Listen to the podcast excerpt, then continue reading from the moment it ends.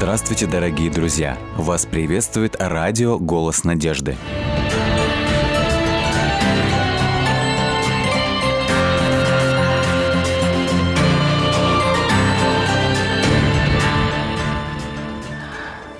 Предназначение мужчины и женщины? Нужно ли и для чего создавать семьи? Мы поговорим сегодня в программе «Вера. Человек. Судьба». И у нас в гостях священнослужитель, практикующий духовное добрачное консультирование, а также консультирование семей Галисламов Андрей. Здравствуйте. Аня, я вас приветствую. Здравствуйте. Скажите, пожалуйста, Андрей, вот вы изначально хотели стать священнослужителем или у вас был определенный путь до этого статуса? Больше полжизни я прожил и не думал, что когда-то выйду на такой уровень бытия своего. Я закончил школу, поступил в институт на факультет промышленное и гражданское строительство. Угу. И тогда, когда я писал дипломную работу, вот тогда я стал христианином. Угу. И у вас вы захотели стать дальше? Но не сразу это произошло. Примерно через два года после того, как я стал верующим человеком, пришла эта неожиданная для меня самого, ну и, соответственно, для моей семьи, в которой mm-hmm. я вырос, мысль, идея, план mm-hmm. стать священнослужителем. Mm-hmm. И как семья отреагировала вообще изначально на то, что вы стали христианином, потом mm-hmm. уже на то, что вы хотите стать священнослужителем? Тогда, когда я принял решение стать христианином, mm-hmm. мама отреагировала болезненно. Ей это было непонятно, чуждо, и она очень, даже на физическом уровне, да, прям приболела. Папа пошел со мною на крещение, но это больше была, наверное, поддержка, как сыну, какое-то внимание, ну и где-то, наверное, любопытство посмотреть, что это такое, куда сын подался. Угу. Тогда, когда я стал христианином, то примерно через два года, где-то вот так плюс-минус, угу. месяц-два, пришло это понимание – можно себя попробовать и в этой роли, взять и это направление в жизни. Когда я поделился с родителями, ну, наверное, горячего отклика и, скажем так, благословения семейного я не получил. Это больше, наверное, с моей стороны была постановка перед фактом, нежели просьба «давайте посоветуемся, что угу. вы скажете на эту тему». И вы, несмотря на то, что семья немного не одобрила ваш угу. выбор, пошли на священнослужителя. Угу, да. Скажите, а каковы цели вообще были? Вот зачем идти на священнослужителя, если, в принципе, уже есть достаточно хорошее образование, статусное, угу. можно так сказать? Угу. Аня, наверное, одна из целей – это помочь людям, тем, которые не знают то, что я знаю. А что вы знали? Чем вы хотели поделиться? То, что я узнал. Не то, что я знал, угу. а, а то, что, что я узнал, придя к Иисусу Христу и к библейскому пониманию, кто я, зачем я и куда я. Когда я узнал, что Иисус Христос – это личность, которая создала меня, спасла меня и отвечает на мои жизненные вопросы, тогда стало жить проще, интереснее, качественнее, появился азарт, появилась страсть, появилась глубина жизни. Этим захотелось поделиться. Угу. Сделать это, конечно, можно никуда не уезжая, не становясь священнослужителем. Тут, наверное, нужно вспомнить, что совпало в одной точке несколько направлений. Первое направление – это все-таки внутреннее призвание, когда сам Бог тебя зовет. Второе – это тогда, когда со стороны членов церкви ты бы мог попробовать, по-моему, у тебя получилось бы. И вот их мотивация, их вдохновение, их слова поддержки. Угу. Ну и, наверное, руководители церкви тоже сказали, наблюдая за мною, подмечая какие-то дары, какие-то таланты. Угу. Ну, сейчас я знаю, что вы практикующий консультант, что вы угу. консультируете добрачные пары, угу. семейные пары. Угу. Вот в наше время э, как таковая семья утратила свою ценность. Угу. То есть мало людей стремятся создать именно семью как э, что-то сильное. Угу. Множество людей боятся быта. Как вообще, как вот к вам приходят люди, как вы их вдохновляете создавать семьи или отговариваете наоборот? Ну, что вы делаете? Есть три типа людей приходящих. Угу. Первое – это те, которые являются христианами. Угу. С ними проще простого разговаривать, потому что у нас есть общие ценности. Второй тип людей, или Второй тип пар. Мы говорим о добрачном консультировании. Это те, которые имеют раздвоенность. Он или она 50 на 50 верующий, а другой неверующий, другая неверующая. С ними сложнее.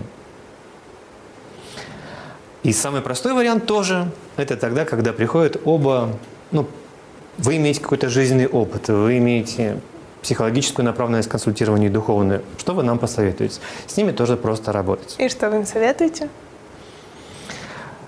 Больше, наверное, это не советы, а выяснение, какими ценностями они сегодня обладают и по каким стандартам они захотят строить свою дальнейшую дружбу угу. и семью. И вот здесь, как вы задавали вопрос, Аня, в начале, задача все-таки попробовать их охладить и сказать, что вы идете туда, куда без Иисуса Христа лучше не ходить. Угу. И если удается этот холодный душ на них вылить, и они свои зонтики защитные не выставляют, то это, конечно, замечательно. Задача задуматься людей. Угу. На, именно на этом этапе добрачное консультирование. Если говорить за семейное консультирование, то, скорее всего, это уже люди, которые нечто пережили, у них возникли определенные сложности, и им нужна поддержка физическая, психологическая и духовная. Вот здесь, конечно, мы выходим на уровень молитвы. И здесь необходимо с людьми молиться. Просить с земли, обращаясь к небесам, то, что на земле они уже не нашли. И подумали, что ну все, угу. пора искать сверхъестественную поддержку. И вот здесь надеюсь, что я могу быть им помощником угу. и проводником не к своей мудрости и к своему опыту, но благодаря своей маленькой мудрости и своему угу. маленькому опыту подвести их к Иисусу Христу, к источнику всех благословений, угу. к источнику любви и прощения. Угу. То есть к вам приходят семьи, которые абсолютно запутались в отношениях, не, не знают, что им делать, и они идут и такие, к вам за и такие, и такие тоже, да. Угу. То есть не обязательно дожидаться того момента, когда все затрещит по швам. Если мы говорим за психологическую и духовную составляющие помощи семейным парам, то у нас в России это еще, скажем так, развивается. В других странах, где этим вопросом давно занимаются, это абсолютная норма. И люди не запутываются так, чтобы, о, все, угу. ну пойдем к консультантам. Это как будто ну, вот последний вариант, и теперь нужно вызывать скорую помощь. Угу. То есть на разных этапах они могут иметь консультативные встречи, угу. поддержки, что-то прояснять. У нас же, ну вот так вот бывает. Ну, Мы доводим до точки, а потом только идем. Ну да, если вызывают на принцип скорая помощь, приезжайте, uh-huh. все, уже больше не могу, ну тогда и, и выезжаю. Uh-huh. Ну а так все-таки говорю людям, не затягивайте, подходите раньше. Uh-huh. Вы же все равно чувствуете, что еще немножко и, и, и все, просто предохранители последние сгорят. Uh-huh. Не доводите себя до этого. Uh-huh. Приходите пораньше, поговорим. Ну вот мы с вами немножко перешагнули, мне кажется, тот этап, когда э, в диалоге, когда зачем создавать семью uh-huh. вообще? Вот есть человек, есть мужчина, есть женщина, угу. они в принципе достаточно счастливы друг без друга. Угу. Есть чувства. Неужели только поддаваясь этим чувствам нужно идти под венец? Потом все равно каждая семья сталкивается же с проблемами. Угу. И зачем это нужно? Если говорить о самом примитивном, это удовлетворение определенных потребностей. Угу. И в зависимости от того, какие человек потребности выставляет на передний план своей жизни. Если он ищет удовлетворение только их, своих потребностей, это одно. Если он думает о счастье своего близкого человека, это другое. И тут возникает три направления. Это удовлетворение физиологических потребностей, психологических и духовных. Но медовый месяц заканчивается, и потом начинается работа уже не только с телом, угу. но работа и с душою. А потом наступает момент, когда нужно обязательно поработать с духом. А здесь без особой любви свыше угу. и без особого прощения свыше не обойтись. Ну, по сути же, удовлетворение, как вы сказали, психологических и духовных потребностей угу. возможно и без партнера. Угу. То есть человек один сам может... Нет, мы говорим, Аня, об удовлетворении этих потребностей угу. в контексте семьи. Семьи. Да. Угу. Хорошо. То есть у меня, как у человека, который не создал семью, есть пакет. И я должен его удовлетворить. Но когда я стал семейным человеком, к этому пакету добавляются еще определенные статьи я становлюсь мужем, потом я стану отцом, и тут же автоматически я становлюсь по отношению к своим родственникам, родственникам своей жены, и тут еще обязанности добавляются. я не могу сказать, каким я буду отцом, я не могу сказать, каким я буду дедушкой, а если еще и доживу до и прадедушкой, То есть эти моменты я не могу нигде оттренировать заранее. Только вступив в семейные отношения, попробовав себя в этой роли, я могу сказать, получается или не получается. Прийти к каким-то стандартам это риск вступать в семейные отношения. А что, если не получается? Вот, э, допустим, молодой человек uh-huh. или девушка вступила в семейные отношения и она видит, что у нее не получается даже не то, чтобы стать матерью, у нее не получается стать хорошей женой. Uh-huh. Что делать? Uh-huh. Но мы говорим о том, что человек уже вступил в эти уже отношения. Уже вступил, уже семья создана. Угу. Если говорить опять, Аня, к этому вопросу мы вернуться должны, какая модель? Угу. Если модель, связанная со священным писанием, то задней скорости нет. Пути назад не существует. Идти нужно вперед. Как? Мы не говорим о разводе тогда. Да. Это принцип. Развод, да. да, это грех, как угу. мы знаем, в Библии написано. Угу. Что делать, если полное разочарование наступает мучиться, в себе, в себе, страдать, в семье, да. мучиться, страдать, мучить другого больше, нежели он мучит тебя. Пусть поймет, а, глядишь и одумается. Есть разные пути.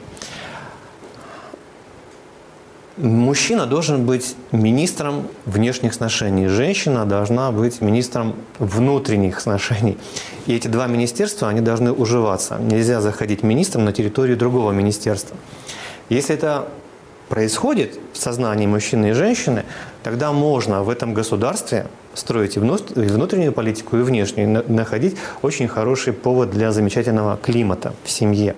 Если этого не получается, возник, возникают сложности, то здесь без нескольких законов не обойтись. Один из законов – необходимо признаваться в своих ошибках. Во Франции поговорка такая – если женщина не права, извинись перед ней. Но это модель французских мужчин. Угу. Мужчина, если мы говорим за мужчину-христианина, лидера в семье, то он должен быть не тем, кто постоянно извиняется, прав он или не прав.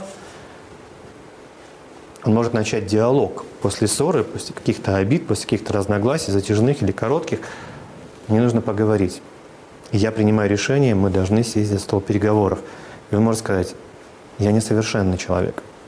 Я сожалею о том, что допущена такая ситуация. И я как лидер в семье беру на себя ответственность за то, что произошло между нами. Нам нужно обсудить это. Хотел бы предложить со своей стороны вот что. Я прошу тебя простить меня, потому что в том, что между нами было, есть часть моей вины. Я не собираюсь взвешивать, у кого больше, на твоей чаше весов или на моей чаше весов. Я признаю свою вину. А если мужчина этого не делает?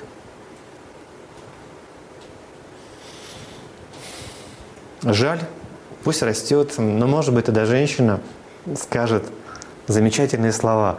Несмотря на то, что я правее, и несмотря на то, что ты должен был бы извиниться передо мной, раз ты этого не делаешь, ну просто знай, я не сержусь, я не накладываю обиду на обиды, mm-hmm. я готова прощать тебя.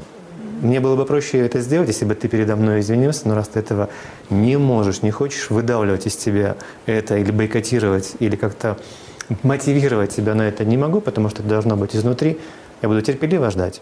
Мы дальше идем вместе. Это идеально. Это идеальная модель. А если не соответствует, если женщина не может, например, э, прийти вот так вот сказать, что я тебя прощаю, я uh-huh. готова идти дальше, мужчина не просит прощения, вот uh-huh. Семья в такой точке невозврата, можно сказать. Uh-huh. Что, уже, ну вот что делать дальше? Ну самое простое это разводиться. Но мы говорим о христианской семье, о uh-huh. христианских ценностях, uh-huh. где развод это неодобрение со стороны Бога, Угу. Тут, наверное, нужно уходить, как сказал Иисус Христос, в тайную комнату, закрывать за собою дверь и искать того, что только Бог может дать. Угу. Мы говорим о сверхъестественном элементе, это молитва. Еще раз, если есть принципиальная позиция у него или у нее или у них, мы идем вместе, мы не будем разводиться, но столкнулись с тем, что дальше жить так нельзя – то тут нужно склоняться на колени и искать на небе того, что на земле мы уже не, не нашли. Или, может быть, не там искали, Господи, укажи тогда, где. Ну или тогда дай лопаты, такие, чтобы можно было это откопать, и укажи, где копать. Скажите, вот э, вы немного сказали про семью и про э, роль мужчины и женщины в семье, что Министерство внутренних дел, Министерство внешних дел. А если предназначение у мужчины и женщины отдельно друг от друга? То есть можно ли существовать, не создавая семью? Всю жизнь. Ну, наверное, да, можно, но это, наверное, должны быть тогда больше родственные отношения, типа брат-сестра. Если мы говорим о том, что это мужчины и женщины, которые готовы быть партнерами друг для друга по жизни, но не вступая в семейные отношения – если это их устраивает, если они могут это, угу. ну, наверное, это больше не как правило, а как исключение из правил. Э, немного переформулирую. Отдельно угу. друг от друга могут ли существовать? То есть может ли женщина всю жизнь прожить одна? Или мужчина всю жизнь прожить один, абсолютно счастливо, не угу. рискуя, не создавая семьи? Да. И каков взгляд Бога на такую жизнь? Угу. Угу. Могут. Иисус Христос об этом сказал в Евангелии от Матфея. Он привел три категории людей. Есть те, которые приняли это решение, потому что такова их физиология, их психология, их внутренний духовный мир. Им не нужно это. Угу. Они так себя ощущают. Есть те, которые стали в результате каких-то трагичных переживаний или какой-то ущербности на этот путь. Это и тоже их решение. А есть те, которые посвятили себя служению Богу, и они понимают, что лично для них это будет более приемлемо. Это их стиль духовной жизни. Апостол Павел тоже на эту тему высказался. И он сказал, что те люди, которые не женятся, не выходят замуж, они имеют особые преимущества в служении Богу. Те же, которые это делают, они пожнут определенного рода переживания, библейское выражение «скорби». И Павел добавил очень тяжелую фразу, очень тяжелую фразу «а мне вас жаль. И получается, что человек, не выходящий замуж, не женящийся, он будет иметь одни скорби и переживания, выходящий замуж, выходящая замуж, тот, кто женится, он будет иметь свои переживания. И нам нужно будет выбрать между одними переживаниями, плюсами и минусами, и другими переживаниями, плюсами и минусами. Ну а как выбрать, если ты не пробовал ни те переживания, ни эти Риск... переживания? В любом случае нужно будет рисковать. Рискуешь, если останешься незамужней, будешь иметь другие риски, когда выйдешь замуж. И худшее, и лучше из этих двух зол не выбрать? Нет. Но нужно входить в эту реку, плавание покажет, какая вы капитан, точнее, какая вы помощник капитана. Примерно так, Аня. То есть изначально у Библии нет однозначной позиции насчет создания или не создания семьи. Библия одобряет. Есть позиция однозначная в плане создания семьи. Какая? Но это Бытие первая глава и вторая глава. Угу. После того, что в Библии описано грехопадение, это Бытие третья глава, вот тут Бог вносит свои коррективы. Если первоначальная модель была Мужчина должен оставить свою семью, он должен соединиться со своей женой, и они должны из двух создать одно целое. То этой модели, вот как она была в Эдеме, на сегодняшний день нет. Есть отголоски, есть эхо Эдема. И грехопадение внесло свои коррективы. И Бог на эти коррективы отреагировал. Угу. И Он сказал, что ожидает мужчину, что ожидает женщину, что их ожидает как родителей. Без этой корректировки создавать семью можно, угу. но сложно мы ощутим это через год, через два или через какое-то время, и нам нужно будет обязательно задуматься над этим вопросом, что не так со мной, что не так с ней, что не так с нами. И здесь мне лично помогла библейская модель. я увидел, кем я был создан, почему я был им задуман именно таким, почему я именно мужчина. Потом я увидел вторую часть сатана напал на Адама и Еву, на моих прародителей, разрушил ту, ту гармонию, которая была задумана, и Бог сказал, я помогу тебе после этого разрушения. И без этой помощи, ну, я не представляю, как можно создавать семью. Какие коррективы внесло грехопадение? Они и положительные, и отрицательные. Отрицательные коррективы. Мужчина будет лидером в семье, он будет смахивать пот со своего лба, добывая для семьи пропитание, обеспечивая ее. И он захочет господствовать над женщиной. это не повеление для мужчины и не сигнал для женщины, он будет господствовать, а ты подчиняйся, да? Угу. Это одно из проклятий, одно из тяжелых наследий. Мужчина захочет властвовать. Не партнерские отношения, а господство. Но мы уже сказали, что мы равны, но не равнозначны. И вот это вот неравнозначие выражается в том, что мужчина лидер, а женщина на вторых ролях. Она за мужем. Угу. Но и... это еще не все. И угу. если говорить за сложности, которые возникают у женщины, это муки рождения. Но это не только вот сам первый триместр сложности, последний триместр угу. сложности беременности. Это не только муки родов. Речь идет о воспитании. Речь идет о послушании и непослушании. Ну и, конечно, вот весь этот институт под названием «Семья», «Дети», «Родители», а, конфликт отцов и детей, вот об этом предупредил Бог. Но Он тут же и пообещал, «Я пошлю вам Спасителя, я положу вражду в ваше сердце, и дьявол не сможет вас так вот взять и смести. Вы будете иметь от меня мощь, сопротивляться ему, побеждать его. Но есть победы, которые одержать для нас и за нас может только Иисус Христос – вот это и есть христианство, когда женщина становится за мужа, но муж до этого становится за Христа. Угу. Это вот христианский идеал угу. семьи, и угу. каждая э, христианская пара, которая готовится угу. к свадьбе, она должна принять вот такую модель. Угу. И еще вы сказали, что когда вы поняли свою роль, это была вот роль, что вы должны встать за Христом, как мужчина получается, большую часть своей жизни, это уже сейчас меньше, угу.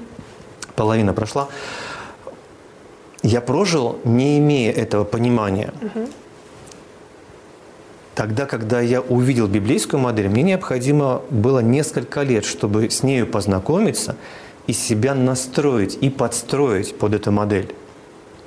Я прочитал должностную инструкцию моего создателя, кто я, каким я был задуман, почему в моей программе существования произошел сбой и как с этим сбоем теперь дальше жить. Я подстроился. Ну и теперь надеюсь, что могу и помочь тем, которые еще не подстроились. Подвести их к этой инструкции, показать им эти схемы и рассказать им о том, кто может научить их любить и прощать. И к вашему вопросу, научить их просить о прощении. А все-таки вот что должно быть важным фактором вступления в брак и создания семьи? Вот что основной фактор? Любовь? Ведь э, зачастую молодые люди путают любовь и влюбленность, и угу. затем приходят к ошибкам, которые можно было бы избежать. Мы живем в том обществе, где не мама с папой решают за меня, выходить мне замуж или не выходить, жениться или нет, и за кого брать или становиться за кого. Мы живем в том обществе, где ну, 18 лет ты выходишь из дома, и там уже принимаешь сам решение, просто зовешь родителей на свадьбу. Ну, я про себя говорю. Uh-huh. У меня так было. Я выехал, и потом звоню родителям, я женюсь, приезжайте, тогда-то свадьба. Определяющим шагом или важным критерием является откровение от Бога. Если ты несчастлив один и думает, что приведя или допустив в жизни своей другого человека, вот с ним-то я обрету счастье, это неправильно. Необходимо жениться или выходить замуж тогда, когда ты счастлива или счастлив сам, и можешь этим счастьем поделиться с другим. Вот еще один из показателей. Но если так сжать, откровение от Бога, время твое, твой человек, для этого должна быть молитвенная зависимость от Бога, и еще один очень важный момент. Ты захочешь осчастливить другого человека, поделиться своим счастьем. А не так, что приходи ко мне, делай, делай меня счастливым. Да. Угу. А играет ли в этом вопросе роль мнения со стороны? То есть стоит ли прислушиваться к людям?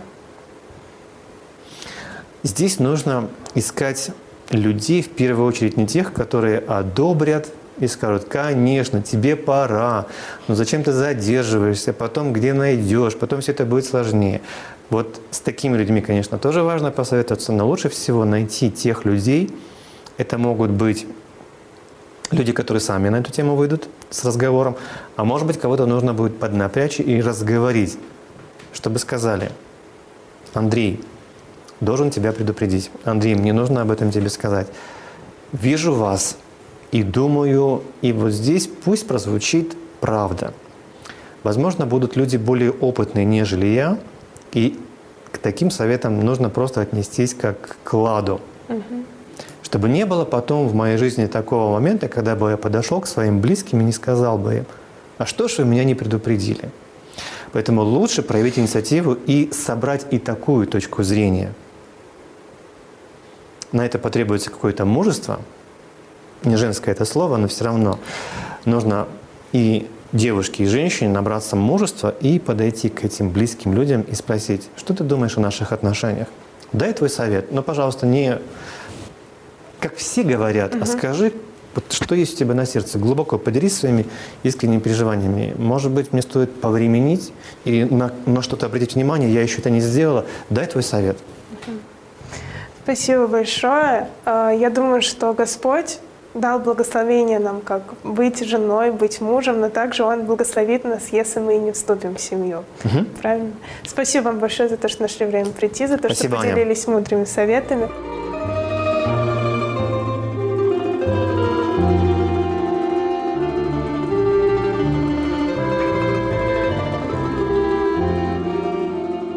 Дорогие друзья, вы можете оставить свои сообщения через WhatsApp и Viber по номеру плюс 7 915 688 7601 или позвонить нам на бесплатную линию, которая работает на территории Российской Федерации. Номер 8 800 100 ровно 1844.